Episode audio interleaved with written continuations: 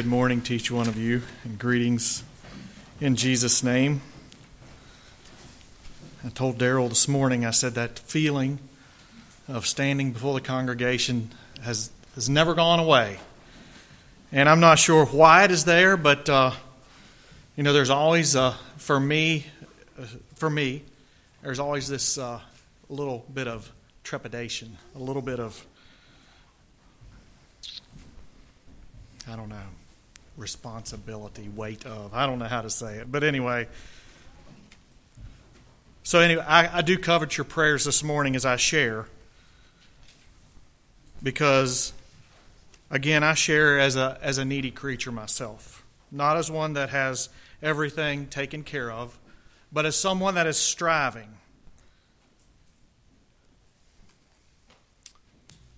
Okay. Y'all know that I kind of a teacher by nature, and so uh, I got a couple of questions. What is a paradox? What is a paradox?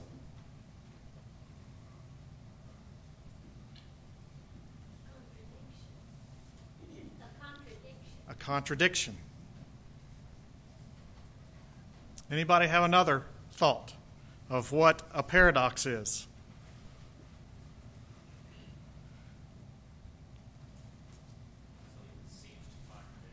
Something that seems to contradict. Okay, and we'll probably be looking at that today in Scripture.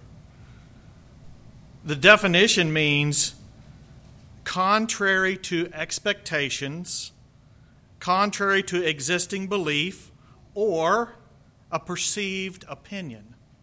I'll read that again. Contrary to expectations, contrary to existing belief, or perceived opinion. I'll give you a couple of, a couple of examples. Less is more.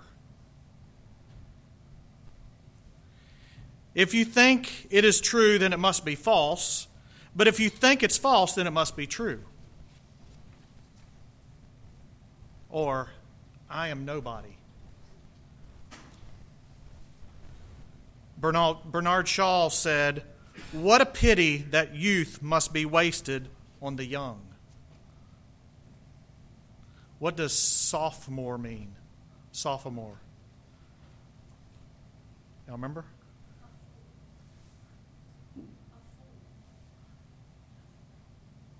Close. Any of you all remember what sophomore means? Wise fool. Thank you. Wise fool.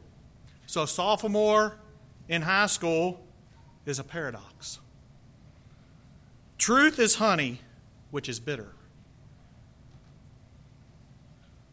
That's not a question. Oscar Wilde said, I can resist anything but temptation paradox.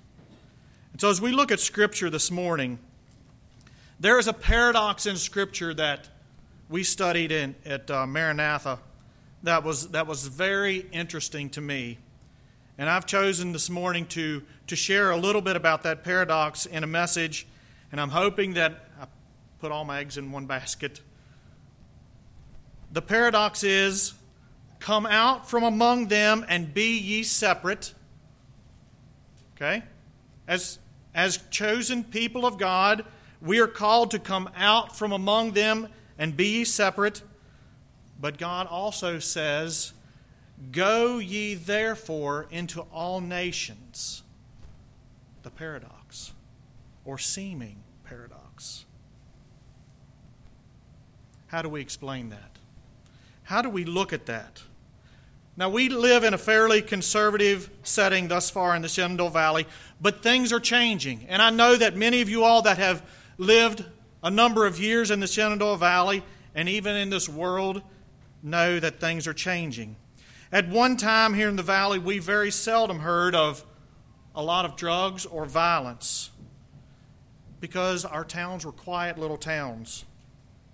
And when I was a teenager, I remember hearing of a prominent Harrisonburg business person, their wife being being abducted and murdered. And that was a shock to the surrounding community. But today we hear this stuff all the time. And it seems like we have gotten used to the fact that these things are happening more and more. Today we hear and read about stabbings and shootings. We read about fraud and embezzlement. We see people who steal and do all sorts of things that were once unmentionable.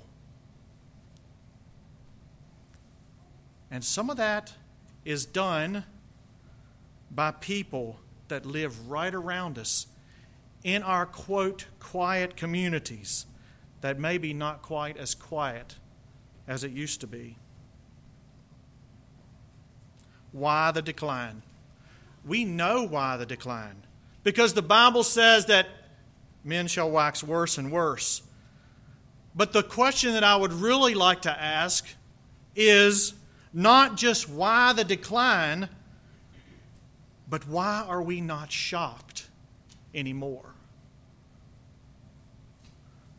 Why is it just everyday life anymore? Is it because we're getting used to it? Is it because it's just everyday life? We're becoming more like the world because it's happening? It's not. Because it's happening more, it doesn't bother us as much as it once did. Are we, and I say, when I say we, I say me, but I say this as a church, are we allowing the sinful things of the world that are now a part of our quiet little towns and communities to creep into our thinking? And then possibly, finally, into our lives. I want you to turn with me, if you will, to 2 Corinthians chapter 6. Now, we read these verses here about not being equally yoked. This is, and we think about business, partners, and things like that, but it isn't just about that. 2 Corinthians chapter 6, verse 14, starting at verse 14, it says, Be ye not unequally yoked together with unbelievers, for what fellowship hath righteousness with unrighteousness? And what communion hath light with darkness? And what concord hath Christ with Belial? Or what part hath he that believeth with an infidel? And what agreement hath the temple of God with idols? For ye are the temple of the living God.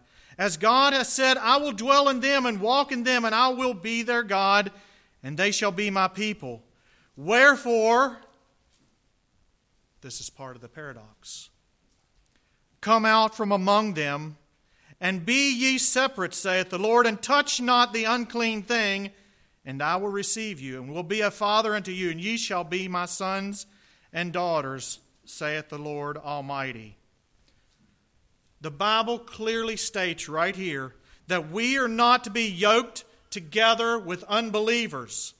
It's not just referring to business, it does include business for sure, but it's not exclusive.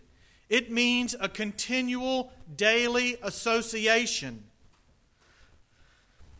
Unequally yoked in the original means to yoke up differently. To yoke a mule and an oxen. But it also means to associate discordantly. Now that word stumped me. Anybody know what discordantly means? Lack of harmony, okay? Anyone else? discordantly. A discord. Some of the boys have been playing the guitar. And it's very clear when they discord. You can hear the discord.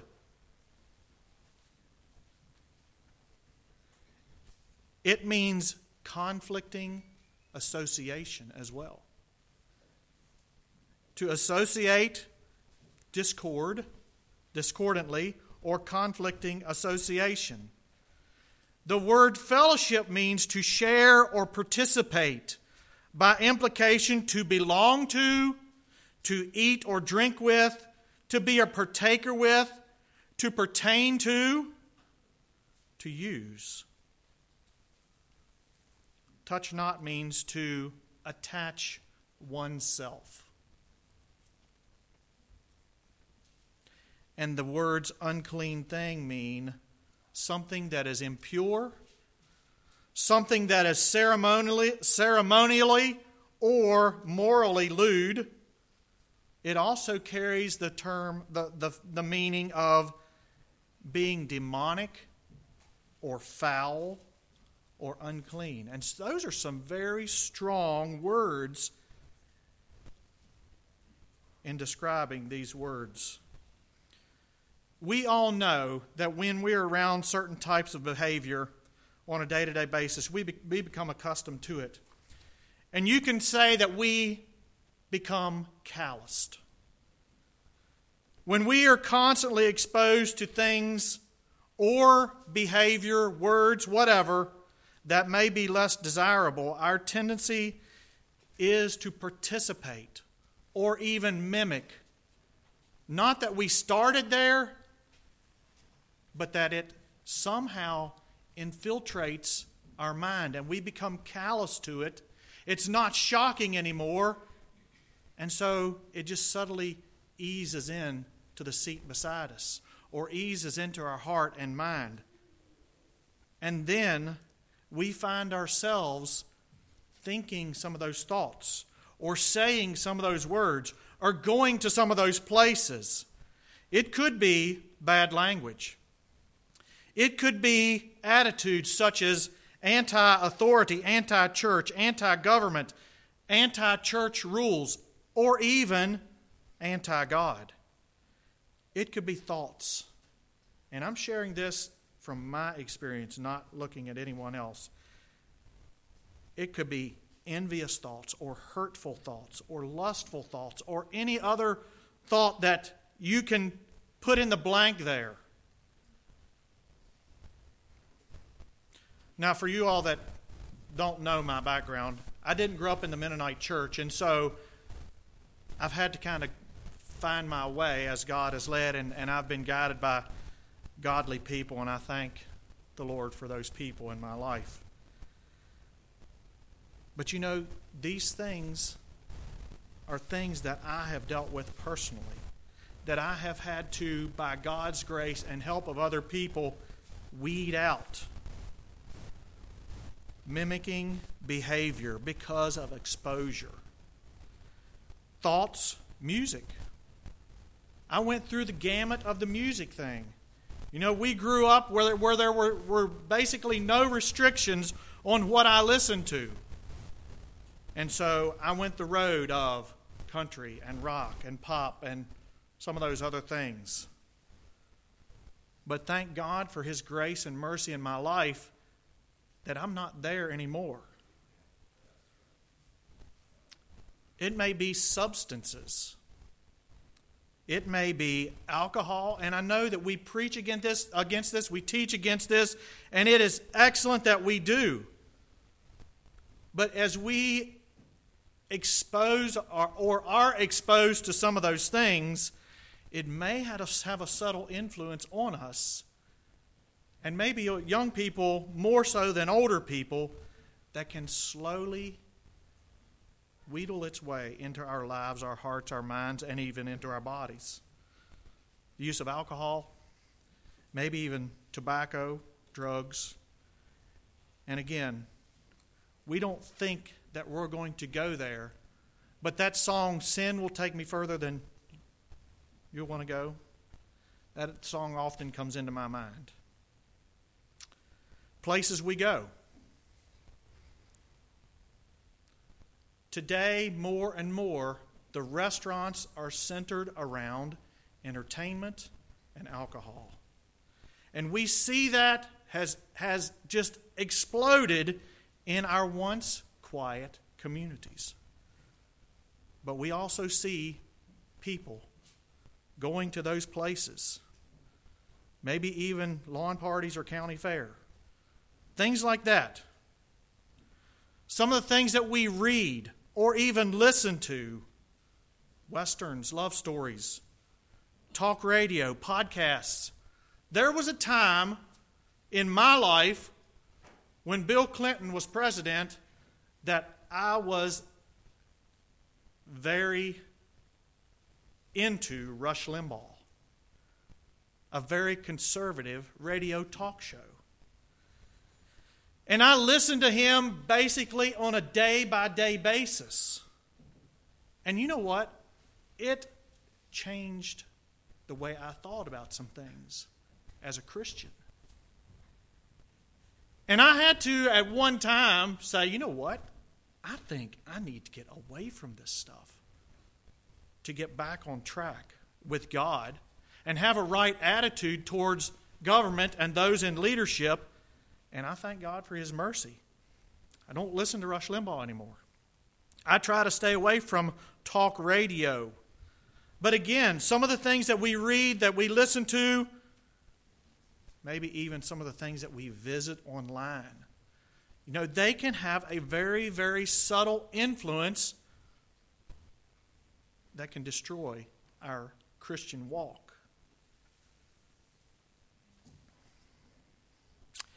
And I know that for some of you, this is probably, he's old school. He's a stick in the mud, and that's fine.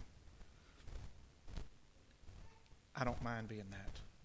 If it can help us, me, you, to stay on that narrow path, following Christ, that we can enter into eternity with Him forever, I'll be glad to be that stick in the mud. I'll be glad to try to help you, our children, our families, whoever, and myself to stay on that straight and narrow path. But again, I say these things because these things have been and are a battleground in my life. And probably for many of you, some of these things may not pertain, but probably some of them do. Turn with me, if you will, to Deuteronomy chapter 7.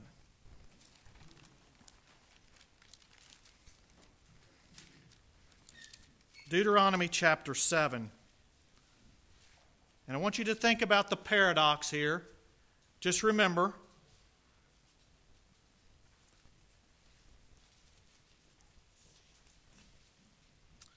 In Deuteronomy chapter 7, starting at verse 1, it says, When the Lord thy God shall bring thee into the land whither thou goest to possess it, and hast cast out many nations before thee, the Hittites, and the Girgashites, and the Amorites, and the Canaanites, and the Perizzites, and the Hivites, and the Jebusites, seven nations greater and mightier than thou. And when the Lord thy God shall deliver them before thee, and thou shalt smite them, and utterly destroy them, Thou shalt make no covenant with them, or show mercy unto them.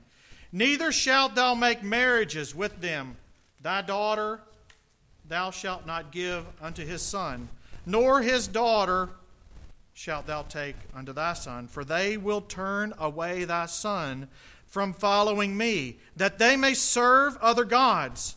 So will the anger of the Lord be kindled against you, and destroy thee suddenly. But thus shall ye deal with them. Ye shall destroy their altars and break down their images and cut down their groves and burn their graven images with fire. For thou art a holy people unto the Lord thy God. The Lord thy God hath chosen thee to be a special people unto himself above all people that are upon the face of the earth.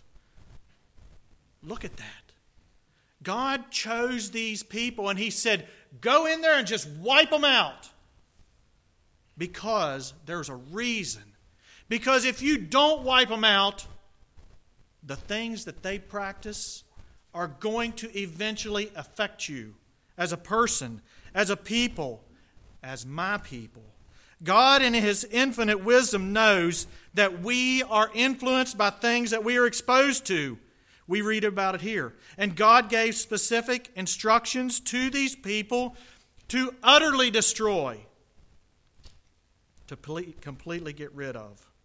This word utterly means to seclude, excuse me, to seclude specifically by a ban. I want you to think about that. Specifically by a ban. In other words, he was saying complete disfellowship.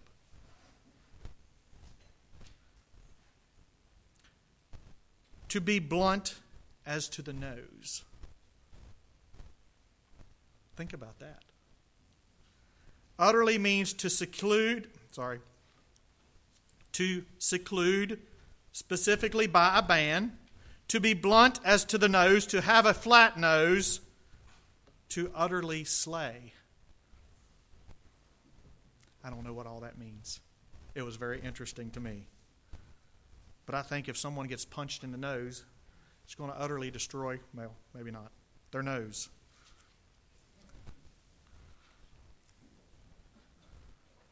Anyone know anything about prison? I've read some articles about prison and prisoners in the past. And I have read and understand that, by the way, I was on the boys' camp board, and they said that the way that they determine the prison population in the next 15, 20, 30 years is they survey how many third graders are entered into public education. And they take that number of the amount of third graders and they have a calculation that lets them know approximately what percentage of those young males will eventually be incarcerated, and then they use that to plan for future jail size or prison. Prison does not typically rehabilitate the offender. And I'm, that's not a general, that's not a, a across the board statement. But prison does not typically rehabilitate the offender. Why? Why would you think that prison does not typically rehabilitate? Say it again, please. The heart is not changed, heart is not changed but there's, all, there's more to it than that. That's true, but there's more to it than that.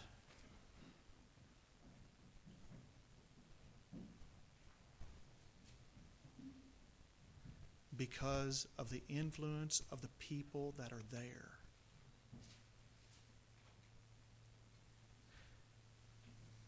When you congregate a whole group of people together whose heart is not changed, because of the freedom of Christ in releasing them.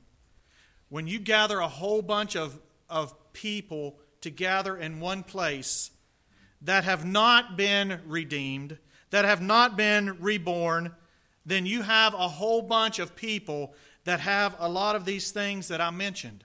They have attitude, evil things, and, and evil things that they say. Going to prison does not change the heart or the attitude, it only affects the freedom of the physical being to where they go. So, when you have a group of unregenerate people, you have a group of people that are influencing each other with thoughts and actions that, for the most part, are fairly seriously bad. And again, I'm not saying that as a general statement because there are stories of people that have overcome, that have gone in, and they have made this incarceration a stepping stone in their life where they gained education, they, they were born again, or something else happened that it became a success story for their life personally. Maybe not spiritually, but sometimes just physically. Is it possible to be exposed to some of the evils of this world and not be affected spiritually? Is it possible?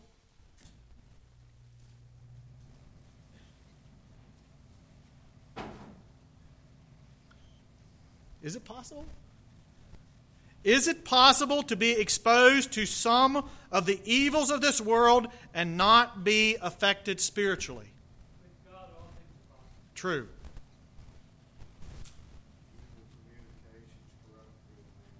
Thank you. Any other thoughts? Will it affect you? Listen, you can be the strongest Christian person in the world, but you continually expose yourself to evil communications, and it will have a subtle effect on you. Now, I'm not saying that, that we don't go ye therefore into the world. I'm not saying that. It's the continual communication. It's the everyday experience. It's the being involved with the, that kind of thing that affects us. Are you a child of God? If I would ask that question and ask for a raise of hands, I would imagine that many hands would go up. The other question that I know that we could ask all over the country, not just here in our congregation, was is do you want to go to heaven? I would dare say that everyone would raise their hand. But how do we get there?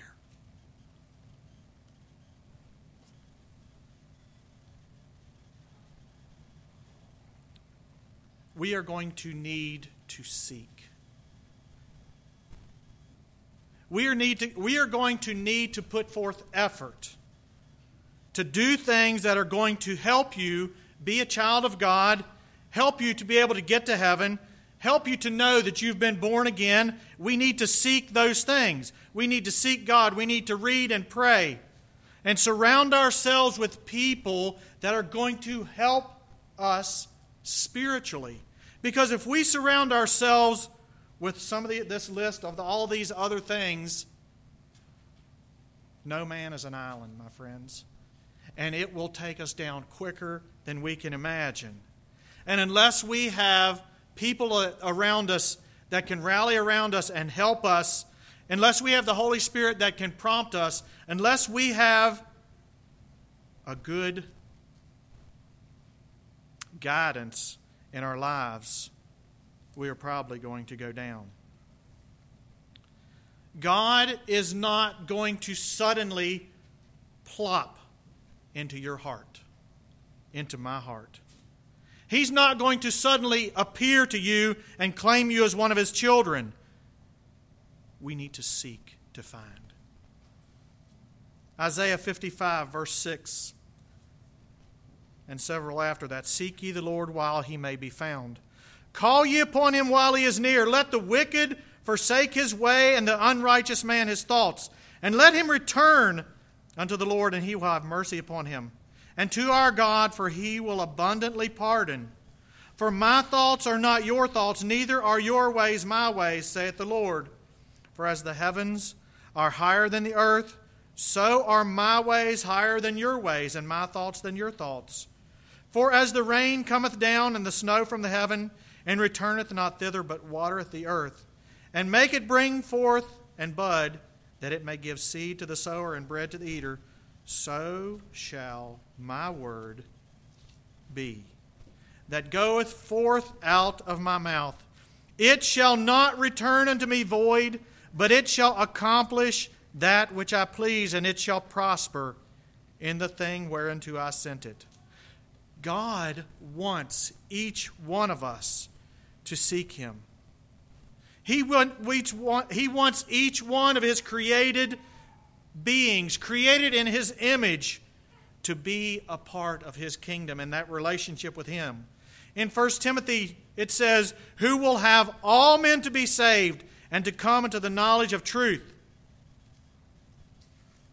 God wants us to be there, to be available, not to surround ourselves with all the evils of the world, but to build ourselves up in the most holy faith so that we can be a part of the paradox of come out from among them, separate yourself from this evil generation by a change of heart, by the renewing of our mind through Jesus Christ and His shed blood, establishing ourselves in faith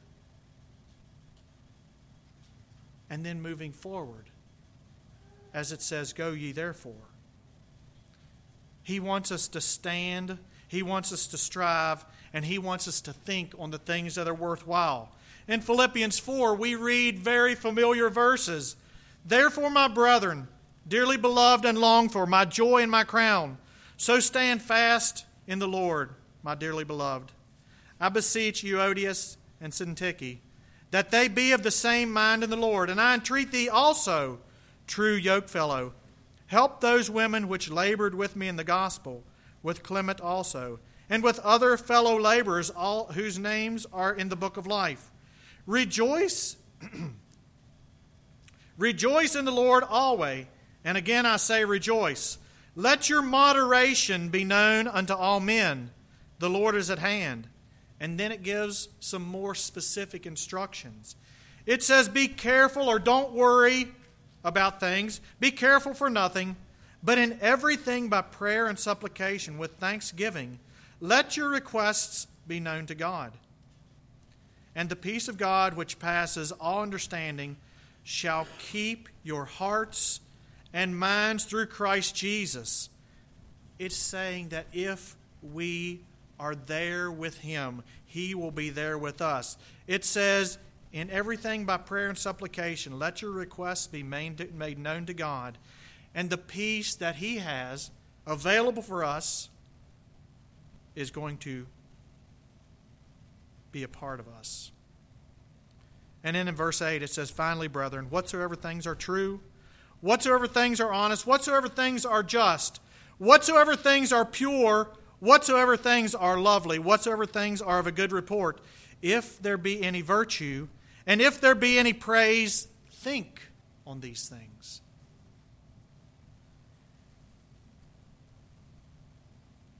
Now, just honest confession for me. Sometimes I get burdened down with some of the things that I have on my plate. And sometimes I don't think these good things. And sometimes that really takes me a little bit down where I don't want to be. And so I have to tell myself and allow God in His Spirit and through other people to work in me and my heart that I try to think on these things, that I practice what I'm preaching. Because sometimes the weight is heavy. Sometimes the thoughts take us down. And maybe you're not there. Praise the Lord for that. But if you are, God is there, He's available. And it's giving us some specifics here. It says, do these things. Whatsoever things are true, whatsoever things are honest, whatsoever things are just, whatsoever things are pure, lovely, of good report, if there be any virtue, if there be any praise, think. Think on these things. As we think and do the things that God desires, it's going to affect us to the point where we are going to distance ourselves from the things around us that alarm us. We're not going to go some of those places. We're not going to look at some of those sites. We're not going to say some of those words. We're not going to think some of those thoughts. Now, there will be temptation that comes your way. There's no question that comes our way. But God, in His infinite wisdom, says He will not allow us to be tempted above what we are able. And so that quote earlier, I can resist anything but temptation, is man's idea, not God's. Because God enables us through His Spirit to be able to resist those things.